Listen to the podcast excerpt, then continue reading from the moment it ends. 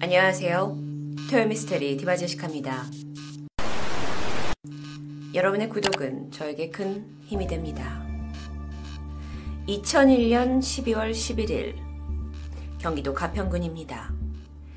다정한 아버지이자 직업군인이었던 염순덕 상사는 평소보다 이른 시각에 퇴근을 하고 집으로 돌아오게 되는데요. 그런데 그가 곧바로 옷을 갈아입고는 아내에게 빠질 수 없는 회식이 있다며 서둘러 집을 나서게 됩니다. 그는 이날 저녁 근처 식당에서 자신이 속한 부대 동료들과 즐거운 회식에 참석하게 되죠. 1차, 2차가 이어지면서 마지막에는 가깝게 지냈던 동료 군인 3명과 함께 술자리가 이어집니다. 그러다 뒤늦게 회식 자리에 참석한 당시 부대에서 차량 관리를 담당하던 수송관 홍준희까지 함께 하게 되는데요. 이들은 식사와 함께 소주 10병을 나눠 마셨고 이후에 같은 건물 2층에 있는 노래방으로 이동합니다. 그리고 그날 밤 9시경 염순덕 상사는 회식을 마치고 홍준이와 한 잔 더 하기 위해서 자리를 옮기게 됩니다. 그러던 중 같은 부대에 파견 나와 있던 두 사람, 기무사령부 수사관 마중사와 이중사 자리를 함께 했고요. 네 사람은 근처 주점으로 향하게 됩니다. 평소 술을 많이는 마시지 않았던 염상사는 이날 유독 꽤 많은 술을 마신 것 같습니다. 술자리가 마무리되면서 오후 10시 59분, 염상사는 술값 25만원을 자신의 카드로 결제하고 가게를 나옵니다. 그리고 40분 후인 밤 11시 39분, 염순덕 상사는 아내와 아들이 기다리는 군인 아파트를 500여 미터 남겨두고 도로변에서 사망한 채 발견됩니다. 그의 시신은 지나가던 행인에 의해 발견되었습니다. 도로 길가변에서 비스듬히 쓰러진 채 발견된 염상사. 신고를 받고 가장 먼저 현장에 도착한 것은 군 헌병대, 그리고 이후에 경찰이 도착합니다. 여러분 혹시 아실지 모르겠지만 일반인 사건은 경찰이 담당하지만 군인 사건은 군 경찰이 담당하고 있습니다. 어, 그들이 봤을 때 염상사의 시신은 팔을 머리 위쪽으로 벌린 자세였고 얼굴과 머리에 많은 피를 흘린 상태였는데요. 처음 헌병 수사관들이 시신이 도로에 걸쳐져 있는 것을 보고 뺑소니를 당한 것으로 추정했고 군 소속 병원으로 이송하려고 했습니다. 하지만 경찰 측 수사계장의 생각은 조금 달랐습니다. 만약 뺑소니라면 머리 외에 다른 신체 부위에도 상처가 있어야 하는데 이 염상사의 경우에는 다른 신체는 깨끗한 채 오로지 머리 쪽에만 상처와 혈흔이 집중되어 있었기 때문입니다. 경찰은 혹시 타살이라는 의심에 그가 민간 병원으로 이송될 수 있도록 조치합니다. 그 이유는 만약 그 염상사의 시신이 군 병원으로 이송이 된다면 민간인 경찰이 쉽게 들어줄 수 없는 아주 까다로운 절차 때문에 경찰이 수사를 하는데 꽤나 많은 어려움이 발생할 수 있기 때문이었습니다.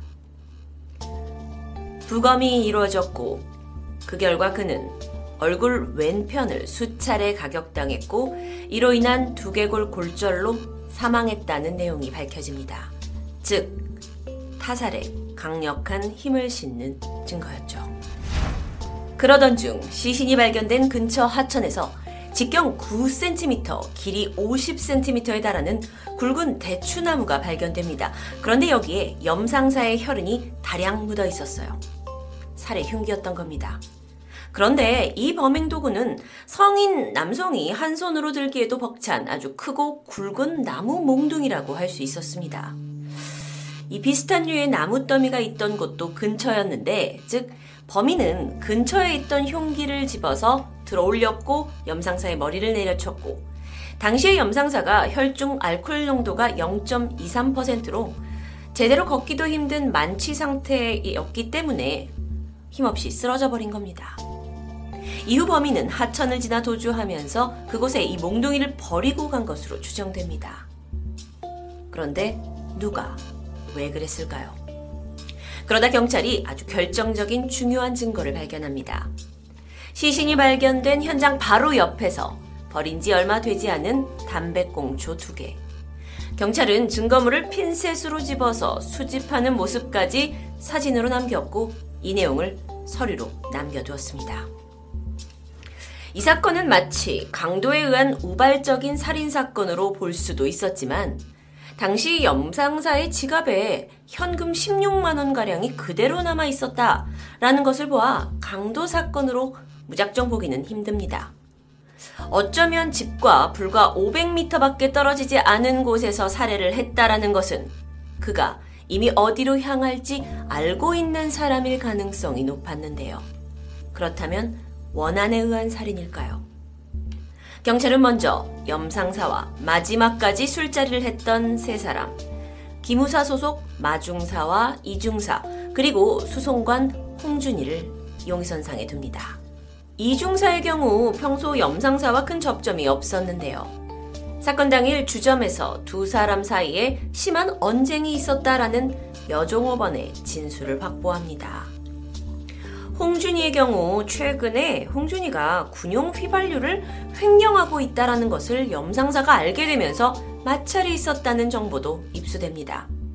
게다가 사실 이날 목격자가 있었습니다. 이 사건 시각에 어머니와 함께 차를 타고 근처를 지나던 김 씨가 이 시신 발견 장소에서 조금 떨어진 곳에서 머리가 짧은 두 남성이 담배를 피우며 같은 곳을 응시하고 있었다라고 말한 것이었죠. 그리고 그들이 응시한 방향은 염상사의 시신이 발견된 곳이었습니다. 안타깝게도 어둠 속에 그들의 얼굴은 정확히 목격자가 기억해내지 못합니다. 그러던 중 국가수에 의뢰했던 담배꽁초 두 개의 결과가 도착합니다. 놀랍게도 각각 이중사와 홍준이와 일치했습니다. 점점 범인의 윤곽이 이 두 사람으로 좁혀지고 있는 가운데 이중사와 홍준이의 DNA까지 담배꽁초와 일치한 결과가 나오게 되자 이 수사의 주도권은 군 헌병대로 넘어가게 됩니다. 그 이유는 피해자 그리고 용의자까지 모두 군인이었기 때문이었죠. 이렇듯 DNA가 명백히 나왔고 범인 검거만을 앞둔 상황에서 갑자기 사건이 꼬이기 시작합니다. 군에서 이 DNA 결과에 대해 신빙성에 의문을 제기하기 시작했고요. 혹여 누군가 주변에 있던 담배를 옮겨와서 뭐 일부러 거기다 두었을 수도 있는 거 아니냐라는 가능성 때문에 그 증거를 인정할 수 없다고 주장하는 것입니다. 게다가 이중사와 홍준이는 알리바이가 확실합니다. 염상사와 함께 네 사람이 술을 마신 후에 염상사를 제외한 세 사람이 당시 군납업자였던 이 씨라는 사람과 근처 당구장에서 당구를 쳤다는 거죠. 이해하시죠? 염상사는 집에 먼저 가고 나, 이 나머지 세 사람과 또 이 씨라는 사람끼리 모여서 같이 당구를 쳤다. 그리고 당구장 주인까지 어 맞다 내가 그 네 사람을 봤다 라고 진술을 합니다. 어라? 그렇다면 그들이 범인이 아닌 겁니다. 이후 사건은 제자리 걸음을 합니다. 정확히 말하면 군에서 조사를 맡았기에 경찰 쪽에서는 사실상 의심되고 있는 부분을 조사하기가 매우 힘들었다고 하는데요. 이중사와 홍준이 외에 다른 특별한 용의자는 찾을 수 없었고 경찰에서도 초기 사건을 맡았던 이 9명의 담당 수사관들이 이곳저곳으로 발령을 받고 또 사건 해결에 대한 인력이 좀 부족했던 차에 당시 3년차 수사관이었던 이 형사만이 혼자 열심히 수사에 임했지만 뚜렷한 결과를 내지 못했고 결국 사건은 흐지부지 미해결로 남고 종결되고 말았습니다. 이 안타까운 사건 누군가는 남편을 잃었고 아버지를 잃었습니다. 남겨진 유가족들은 어땠을까요? 염상사의 죽음이 이렇게 미궁에 빠져버리자 군에서 유가족에게 빠른 시일 내에 사건을 마무리할 수 있도록 장례를 치르라고 재차 제안했고 가족들은 뭐 아버지가 도대체 왜 죽었는지조차 제대로 밝히지 못한 채 장례를 치러야만 했습니다. 게다가 이게 끝나자 유가족들은 군인 아파트에서 속히 나가줄 것을 통보받습니다. 하루아침에 가장을 잃었고 길거리로 나앉게 된 거죠.